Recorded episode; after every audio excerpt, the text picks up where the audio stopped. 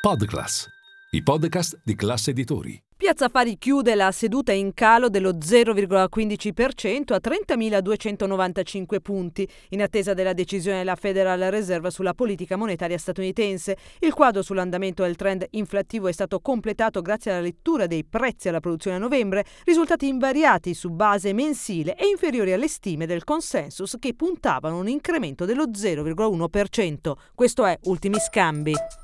Linea mercati. In anteprima, con la redazione di Class CNBC, le notizie che muovono le borse internazionali.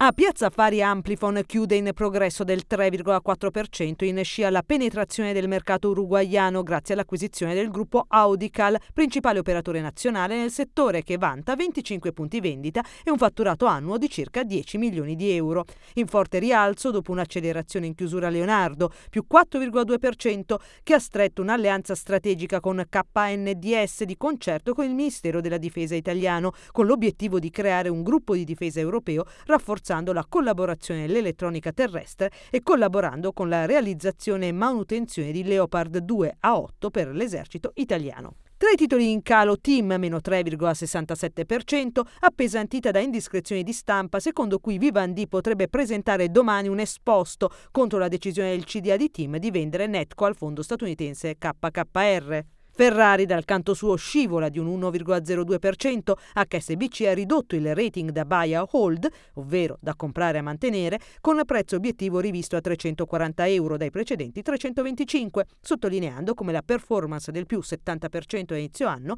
lasci poco spazio al re-rating. In calo anche Banco BPM, meno 1,6%, dopo i rialzi della vigilia e nonostante l'apprezzamento degli analisti per il nuovo piano industriale aggiornato al 2026, in particolare particolare JP Morgan ha confermato il rating neutrale e ha abbassato il prezzo obiettivo a 5,9 euro dai precedenti 6,4, citando l'incertezza determinata dal contesto macroeconomico dopo i primi tagli dei tassi di interesse. Fuori dal paniere principale Antares crolla del 34% in chiusura, in seguito a una verifica sulla solidità dei crediti attinenti alla fornitura di hub governativi, il gruppo ha dichiarato che gli obiettivi finanziari consolidati precedentemente comunicati al mercato non saranno probabilmente probabilmente raggiunti. L'azienda fornisce soluzioni di digitalizzazione dei prodotti e delle supply chain mediante tracciabilità e gestione integrata dei dati. L'annuncio dunque ha fatto crollare il titolo Antares.